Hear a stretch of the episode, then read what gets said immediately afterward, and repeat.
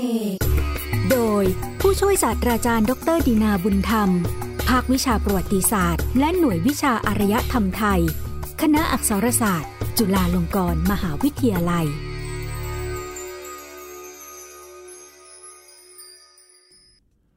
ยนอุตสาคเน รายการมนสเสน่ห์สะท้อนวิถีชีวิต สังคม ศาสนาและวัฒนธรรม แห่งเอเชียตะวันออกเฉียงใต้ ชุด ยนโลกพุทธศาสตร์อุตสาคเน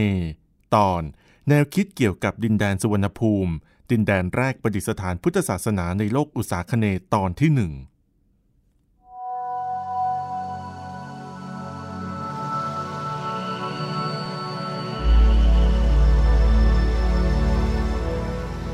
ท่านผู้ฟังครับ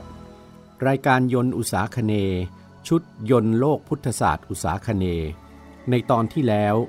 ได้นำเสนอแนวคิดทางวิชาการประวัติศาสตร์ และโบราณคดี ที่เกี่ยวข้องกับการแรกเข้ามาของพุทธศาสนา จากดินแดนต้นกำเนิด มาสู่ภูมิภาคเอเชียตะวันออกเฉียงใต้ ซึ่งเดิมเคยเชื่อกันมานานหลายศตวรรษว่า พุทธศาสนาแรกเข้าสู่เอเชียตะวันออกเฉียงใต้ ในบริเวณที่เป็นแผ่นดินใหญ่ก่อน ด้วยการที่พระเจ้าอาโศกมหาราช ทรงส่งพระธรรมทูต คือพระโสนเถระและพระอุตรเถระมาประดิษฐานพุทธศาสนา ณดินแดนที่เรียกว่าสุวรรณภูมิ ซึ่งผู้คนในดินแดนภาคพื้นทวีปของเอเชียตะวันออกเฉียงใต้ เชื่อกันว่า คือพื้นที่ของคาบสมุทรอินโดจีน อันเป็นที่ตั้งของรัฐพุทธเถรวาทที่ปัจจุบันคือประเทศเมียนมา ไทย ลาว และกัมพูชา จากดินแดนสุวรรณภูมินี้ พุทธศาสนาจะได้ตั้งมั่นอยู่อย่างถาวร และแผ่ขยายไปยังส่วนต่างๆ ของภูมิภาคเอเชียตะวันออกเฉียงใต้ แนวคิดนี้เป็นความรับรู้และความเชื่อของผู้คนบนภาคพื้นทวีปเอเชียตะวันออกเฉียงใต้ สืบมาเกินสามศตวรรษแล้ว แต่ในปัจจุบันนี้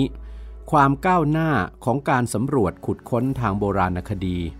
และการค้นพบหลักฐานทางประวัติศาสตร์ใหม่ ๆทำให้นักโบราณคดีและนักประวัติศาสตร์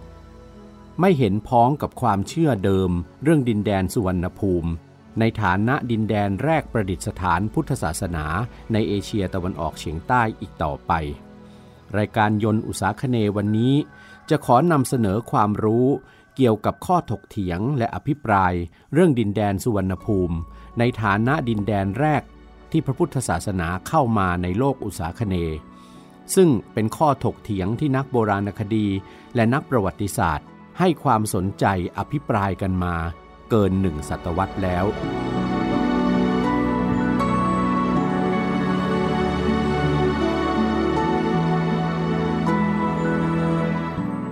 ดินแดนอันมีชื่อว่าสุวรรณภูมินั้น ได้รับการกล่าวถึงในวรรณกรรมโบราณของอินเดีย ทั้งที่เป็นวรรณกรรมที่เนื่องในพุทธศาสนาอย่างพระไตรปิฎกและชาดกต่างๆ และวรรณกรรมที่เนื่องในศาสนาพราหมณ์ฮินดู เช่น ในสุดโสนทีชาดก อันเป็นชาดกลำดับที่ 360 ในนิบาตชาดกทางพระพุทธศาสนา มีเนื้อเรื่องว่า ครั้งพระโพธิสัตว์เสวยพระชาติเป็นพระยาครุฑอยู่ที่เมืองนาคทีป มักจะแปลงตนไปเล่นสกากับพระเจ้าตัมมพะแห่งกรุงพาราณสี พญาครุฑได้พบนางสุดโสนทีผู้เป็นมเหสีของพระเจ้าตัมมพะ ทั้งสองต่างก็มีจิตเสน่หาแก่กัน วันหนึ่งพญาครุฑก็แผลงฤทธิ์ให้ฟ้าดินมืดคลุ้ม แล้วพานางสุดโสนนาทีเหาะหนีไป พระเจ้าตมพะจึงส่งคนทันชื่อสักคะ ออกติดตามนางไป สักคะมาถึงเมืองพารุกัจฉะ แล้วลงเรือต่อไปยังดินแดนสุวรรณภูมิ ระหว่างดินแดน เดินเรือกลางมหาสมุทรนั้น ลูกเรือขอให้สักคะเล่นดนตรีให้ฟัง เสียงดนตรีนั้นทำให้ปลาใหญ่ในท้องทะเลบ้าคลั่ง โถมเข้าทำลายเรือแตก สักคะจึงต้องเกาะไม้กระดานลอยอยู่ในมหาสมุทร จนไปถึงเมืองนาคทีปและได้พบกับนางสุดโสนที เรื่องราวของสุดโสนทีชาดกนั้น ท่านผู้ฟังจะเห็นได้ว่า น่าจะเป็นต้นเขาของวรรณกรรมไทยโบราณเรื่องหนึ่ง นั่นก็คือเรื่องกากี ในมหาชนกชาดก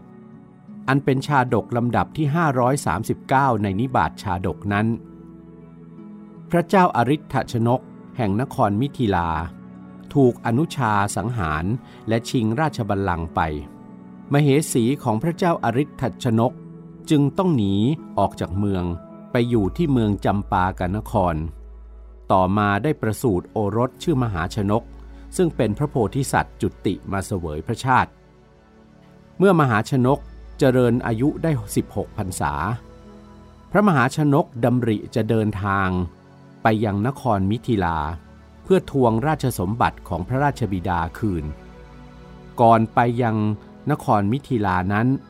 มหาชนกมีความต้องการจะเดินเรือไปค้าขายยังดินแดนสุวรรณภูมิ แต่เรืออับปางเสียกลางทะเลลึก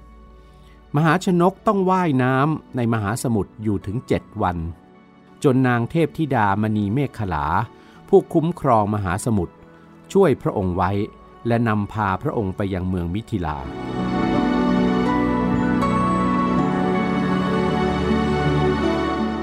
ในสังขะชาดก อันเป็นชาดกลำดับที่ 442 ในนิบาตชาดกนั้น พราหมณ์เศรษฐีชื่อสังขะแห่งเมืองพาราณสี ได้สร้างเรือเพื่อจะเดินทางไปยังดินแดนสุวรรณภูมิ แต่พระปัจเจกพุทธเจ้าพระองค์หนึ่ง ทรงเล็งเห็นด้วยพระญาณว่า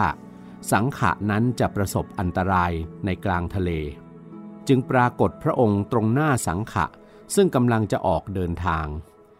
ครั้นเรือเดินทางถึงวันที่เจ็ดก็ประสบกับอุบัติเหตุทำให้เรือลุรั่ว สังขะจึงสละเรือว่ายน้ำกลับไปยังเมืองของตน นางมณีเมฆขลาผู้คุ้มครองดูแลมหาสมุทรเห็นสังขะทนทุกข์อยู่กลางน้ำถึงเจ็ดวัน จึงช่วยขึ้นมาแล้วพากลับบ้านเมือง ในนิทานภาษาสันสกฤต ชื่อกถาสริตตสาครของโสมเทวะ ซึ่งมีอายุอยู่ในคริสต์ศตวรรษที่ 11 กล่าวถึงดินแดนชื่อสุวรรณภูมิ และสุวรรณทวีป สุวรรณภูมิซึ่งแปลว่าแผ่นดินทองนั้นนอร์แมนเพนเซอร์นักวิชาการตะวันตก ผู้ศึกษากถาสริตตสาคร มีทัศนะว่า ดินแดนสุวรรณภูมิที่กล่าวถึงในนิทานเรื่องนี้ น่าจะเป็นดินแดนตอนล่างของประเทศเมียนมาในปัจจุบัน ส่วนสุวรรณทวีป ซึ่งมีผู้แปลว่าเกาะทองนั้น น่าจะหมายถึงเกาะสุมาตรา ซึ่งมีทองคำเป็นทรัพยากรธรรมชาติที่สำคัญ นิทานสันสกฤตอีกเรื่องหนึ่งในชุดพฤหัตถาของคุณาทยะ เล่าว่ามีพ่อค้าชื่อสานุธาตเดินทางจากเมืองตามระลิปติ เพื่อไปแสวงโชค ได้พบพ่อค้าคนหนึ่ง พร้อมบริวารกำลังจะเดินทางทางเรือไปยังดินแดนสุวรรณภูมิ สานุธาตจึงขอร่วมเดินทางไปด้วย หลังจากรอนแรมไกลข้ามมหาสมุทรวันหนึ่งก็ขึ้นฝั่งที่ดินแดนสุวรรณภูมิได้ ทุกคนต้องบุกป่าฝ่าดงและะเผชิญอุปสรรคนานาชนิด แต่ก็ไม่ย่อท้อเพราะหวังจะได้ทองคำจากดินแดนนี้ ศาสตราจารย์ ดรกุสุมารักษมณี ราชบัณฑิต และศาสตราจารย์ประจำภาควิชาภาษาตะวันออก คณะโบราณคดี มหาวิทยาลัยศิลปากร วิเคราะห์ไว้ในบทความเรื่อง สุวรรณภูมิในนิทานนานาชาติของท่านว่า ดินแดนสุวรรณภูมิและสุวรรณทวีป ซึ่งเป็นฉากสถานที่ในนิทานเรื่องต่างๆ ที่ได้กล่าวถึงเป็นตัวอย่างข้างต้นนั้น เมื่อพิจารณาบริบท ในแต่ละเรื่องแล้วก็อาจตั้งข้อสังเกตได้ว่า ประการแรก สุวรรณทวีปหรือสุวรรณภูมิ ตามความคิดของผู้เล่าผู้ฟังนิทาน น่าจะหมายถึงดินแดนเดียวกัน หรือดินแดนที่ต่อเนื่องกัน เป็นดินแดนที่สมบูรณ์ ล้วนแล้วด้วยทองคำเป็นดินแดนที่มั่งคั่ง เป็นจุดหมายปลายทางของผู้แสวงโชคและพ่อค้า จากชมพูทวีปทั้งหลาย ประการที่สองสุวรรณทวีปหรือสุวรรณภูมิ ย่อมเป็นดินแดนที่อยู่ติดทะเล ประการที่สามสุวรรณทวีปหรือสุวรรณภูมิ เป็นดินแดนที่อยู่ระหว่างทางจากชมพูทวีป คืออินเดียไปยังจีนนทวีป คือแผ่นดินใหญ่ของจีน จะต้องเดินทางไกลจากชมพูทวีป และส่วนมากเป็นการเดินทางทางเรือ ประการที่ 4 สุวรรณทวีปหรือสุวรรณภูมินั้น บางครั้งก็มีความสัมพันธ์กับเมืองมณีปุระ บริเวณชายแดนอินเดียต่อกับพม่าในปัจจุบัน และการเดินทางจากลุ่มแม่น้ำอิระวดีในพม่าปัจจุบัน ไปยังดินแดนดังกล่าวก็จะใช้เวลาหลายวัน ข้อสังเกตดังกล่าวนี้ไม่ใช่ข้อเท็จจริง แต่เป็นทิศทางและตำแหน่งที่ตั้งของสถานที่ในใจของผู้เล่านิทาน นอกจากนิทานโบราณทั้งหลายแล้ว ยังมีวรรณกรรมทางศาสนาที่มีผู้นำไปอ้างในการศึกษาประวัติศาสตร์และโบราณคดี เพราะนับว่ามีบริบทที่เป็นจินตนาการปะปนอยู่ น้อยกว่าในนิทานมาก วรรณกรรมศาสนาที่ว่านั้น คือคำพีทีประวงและคำพีมหาวง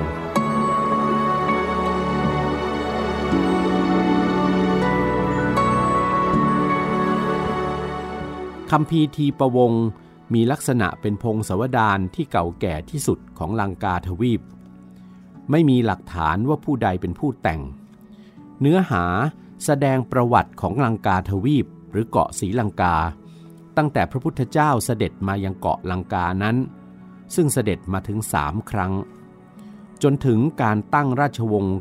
กษัตริย์สิงหนในลังกาทวีป ตั้งแต่พระเจ้าวิชัย มาจนจบประวัติศาสตร์ลังกา ในรัชสมัยของพระเจ้ามหาเสนะ ผู้ครองราชสมบัติระหว่างปีคริสตศักราช 325 ถึง 352 ส่วนคำพีมหาวง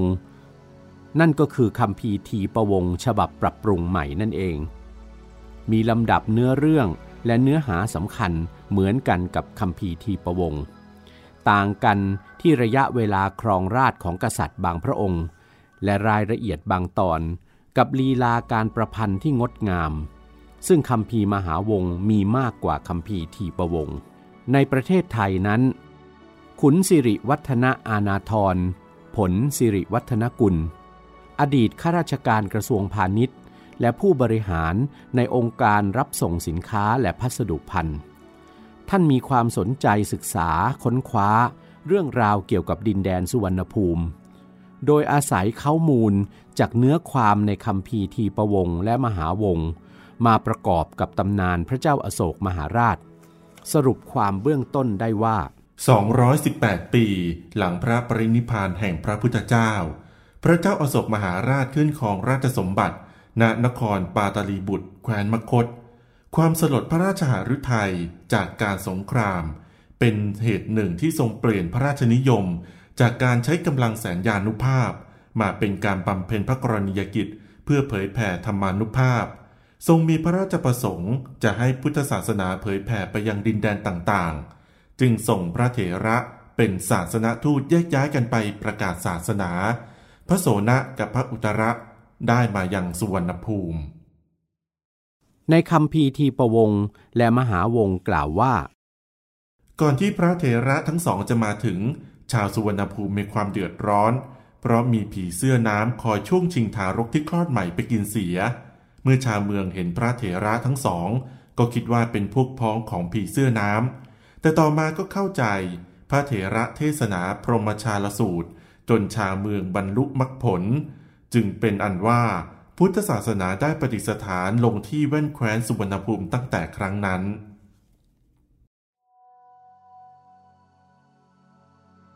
คำพีทีประวงและมหาวง เป็นตำนานพงศวดารซึ่งนอกจากจะมีวัตถุประสงค์ เพื่อเป็นหลักฐานบันทึกอดีตของลังกาทวีปแล้ว ยังมุ่งคุณค่าทางวรรณกรรม ทั้งยังมุ่งเน้นรูปแบบและเนื้อหา ที่เสริมสร้างความศรัทธาและความภาคภูมิใจ แก่ชาวลังกา ในการที่ได้เกิดอยู่ในดินแดนของพระพุทธศาสนาด้วย อย่างไรก็ดี พงศวดารในลักษณะนี้ไม่อาจถือเป็นประวัติศาสตร์บริสุทธิ์ได้ แต่ก็ยังมีคุณค่าในทางประวัติศาสตร์ หากผู้อ่านสามารถแยกส่วนที่เป็นประวัติศาสตร์จริง ออกจากจินตนาการแห่งการประพันธ์ แม้ส่วนที่เป็นจินตนาการเองก็ยังถือว่ามีประโยชน์ เพราะสะท้อนให้เห็นความคิดความเชื่อและโลกทัศน์ของผู้คนในยุคที่แต่งวรรณคดีนี้ขึ้น ซึ่งสามารถใช้เป็นหลักฐานทางประวัติศาสตร์ ที่เกี่ยวข้องกับวัฒนธรรม ภูมิปัญญาความคิดและความเชื่อได้ ขุนสิริวัฒนะอาณาธร ได้ประเมินคุณค่าของคำพีทีประวงและมหาวงไว้ว่าสำหรับหนังสือทีประวงมหาวงย่อมรับฟังได้โดยปราศจากข้อสงสัย เพราะเป็นหนังสือที่มุ่งตรงในทางตำนานตามความนิยมครั้งโน้น และเมื่อสอบสวนเคียบเคียงกับความจริงที่ได้พบขึ้นใหม่ หรือแม้ด้วยวิธีการพิจารณาอย่างละเอียดเข้มงวด ของคนชั้นใหม่ก็ยังปรากฏว่า ท่านผู้รจนาหนังสือทั้งสองเล่มนี้ ได้พยายามจะบรรยายตามความสัตย์จริง การสอบสวนเทียบเคียงกับความจริงที่ได้พบขึ้นใหม่ ซึ่งเป็นวิธีการที่นักประวัติศาสตร์และโบราณคดีได้ใช้อยู่นั้นทำให้เชื่อได้ว่า สุวรรณภูมิมีใช่ดินแดนตามจินตนาการของผู้แต่งตำนานเท่านั้น แม้ในงานเขียนที่หล่อหลอมด้วยจินตนาการ เช่นนิทาน หรือ คำพีพงศวดานตำนานต่างๆ นักวิชาการบางกลุ่มก็ยังเห็นว่ามีคุณค่าที่จะใช้เป็นหลักฐานทางประวัติศาสตร์ได้ ทั้งนี้ก็เพราะเมื่อพิจารณาเนื้อหาและบริบทต่างๆ ของนิทานตำนานพงศวดานต่างๆนั้น จะสะท้อนให้เห็นว่า บุคคลซึ่งเป็นผู้แต่งมิได้ปั้นเรื่องขึ้นมาทั้งหมด แต่ได้อาศัยประสบการณ์จริงของบุคคลที่เคย ผ่านประสบการณ์ต่างๆ มาในอดีตนั้น เป็นพื้นฐานของการสร้างเรื่องนิทานต่างๆ เหล่านั้นด้วย ท่านผู้ฟังครับ สาเหตุที่แนวคิดเรื่องการแรกเข้ามาของพุทธศาสนาในเอเชียตะวันออกเฉียงใต้นั้น ผูกติดอยู่กับความเชื่อ เรื่องการส่งพระธรรมทูตเข้ามาประดิษฐานและเผยแผ่พุทธศาสนาของพระเจ้าอาโศกมหาราชแห่งราชวงศ์โมริยะ ที่กล่าวถึงในคำพีทีประวงและมหาวงจากเกาะศรีลังกานั้นคำพีมหาวงถือเป็นวรรณกรรมประวัติศาสตร์ หรือวรรณกรรมประเภทบันทึกอดีต ที่บันทึกเหตุการณ์ในยุคต้นของลังกาทวีปหรือเกาะศรีลังกา โดยเฉพาะการประดิษฐาน และเผยแผ่พุทธศาสนาในลังกาทวีป และการอุปถัมภ์บำรุงพุทธศาสนาของกษัตริย์ชาวสิงหนผู้ครองเกาะศรีลังกา รวมไปถึงพงศาวดารของราชวงศ์กษัตริย์ผู้ครองลังกา และความขัดแย้งในยุคต้นๆ ระหว่างชาวสิงหนซึ่งเป็นประชากรส่วนใหญ่ของศรีลังกาในปัจจุบัน และชาวทมินจากคาบสมุทรตอนใต้ของอนุทวีปอินเดียคำพีมหาวงในความรับรู้ของคนพื้นเมืองเอเชียตะวันออกเฉียงใต้ ที่ได้ยอมรับนับถือพุทธศาสนา จึงเป็นคำพีอันศักดิ์สิทธิ์สูงส่ง ที่บันทึกถึงอดีตของพุทธศาสนาที่ดินแดนต้นทาง ก่อนที่จะได้มาเผยแผ่สู่คนพื้นเมืองในโลกอุษาคเนคำพีมหาวงแต่งขึ้นเมื่อราวคริสตศตวรรษที่ 5 โดยพระมหาเถระชื่อมหานามะ โดยใช้ข้อมูลจากพงศวดานคำพีและตำราต่างๆ ที่เก็บรักษาอยู่ในวัดมหาวิหาร ซึ่งเป็นวิทยาลัยสงฆ์อันยิ่งใหญ่ของพุทธศาสนาฝ่ายเทรวาสในเมืองอนุราชปุระที่เกาะศรีลังกา เนื้อหาของพงศาวดารคำพีมหาวงนี้ กล่าวถึงเริ่มต้นตั้งแต่เหตุการณ์เมื่อครั้งเจ้าชายวิชัย เสด็จมาจากแคว้นพังคละในชมพูทวีป มาถึงยังเกาะลังกา เจ้าชายวิชัยได้ทำสงคราม ปราบปรามชนพื้นเมืองดั้งเดิม แล้วตั้งตนเป็นกษัตริย์ขึ้นปกครองดินแดนเกาะศรีลังกา จากนั้นพงศวดานมหาวงก็พันนาถึงวงกษัตริย์ต่างๆ พร้อมกับเหตุการณ์สำคัญทางพุทธศาสนาในเกาะศรีลังกาควบคู่กันไปคำพีมหาวงแต่งขึ้นในรูปแบบคาถา หรือบทกวี ใช้ฉันทลักษณ์พันนาเหตุการณ์ นับเป็นวรรณคดีประเภทมหากาบในภาษาบาลีที่ยิ่งใหญ่ที่สุด มีทั้งเหตุการณ์ทางการเมือง การชิงไหวชิงพริบในราชสำนัก การต่อรองทางการทูตและความสัมพันธ์ระหว่างรัฐ และเรื่องราวอันน่าสะเทือนใจ รวมถึงแสดงถึงอารยธรรมอันยิ่งใหญ่ของชาวสิงหน โดยเฉพาะอย่างยิ่งการสร้างศาสนสถานอันยิ่งใหญ่ในเกาะศรีลังกา และการก่อกำเนิดของระบบการชนรประทานอันทันสมัยในสมัยนั้นด้วย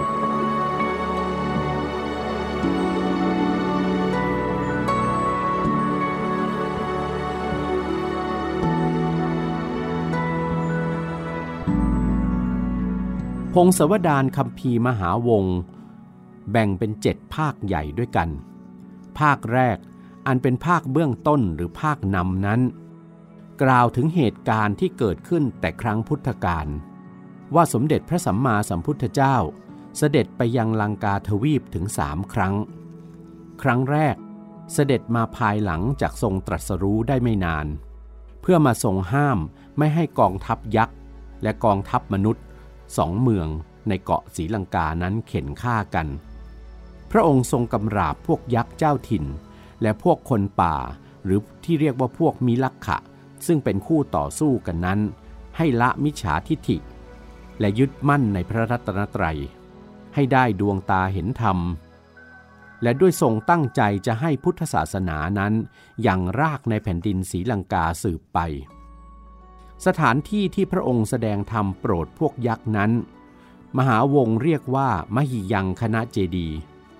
ซึ่งปัจจุบันเป็นที่ตั้งอาราม และพระสถูปองค์สำคัญของศรีลังกา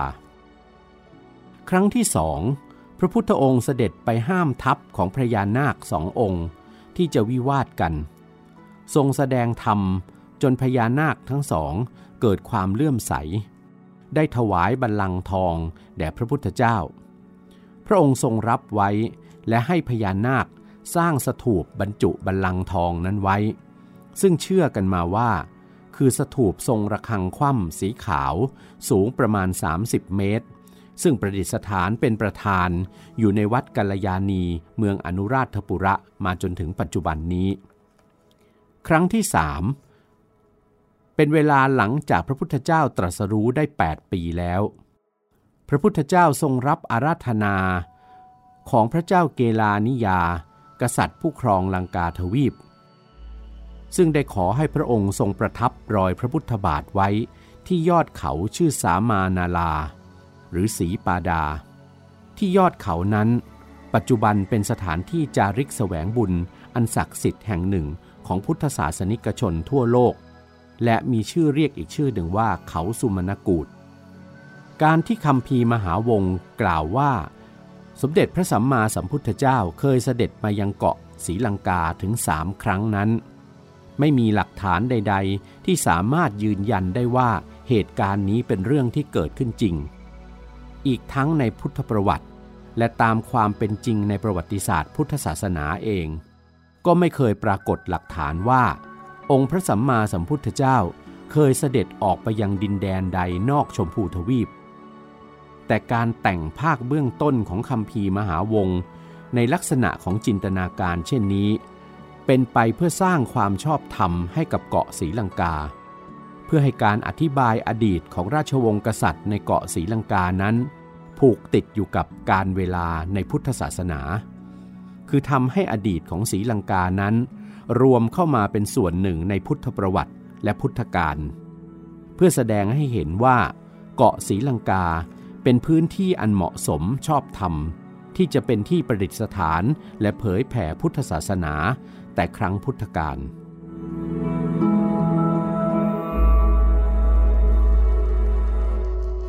ท่านผู้ฟังครับ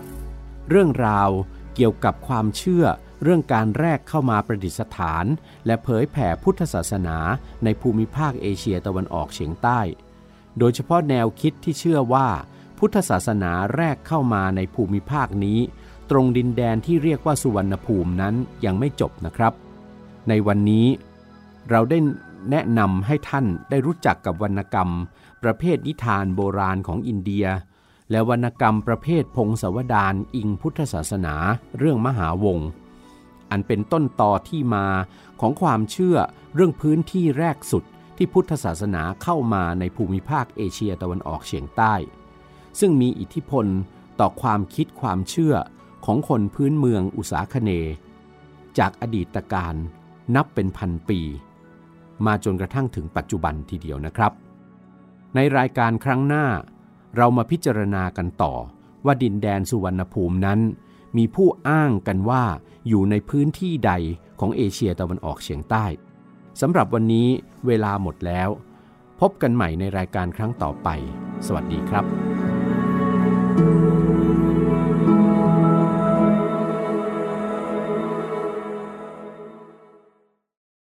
ถีดูชีวิต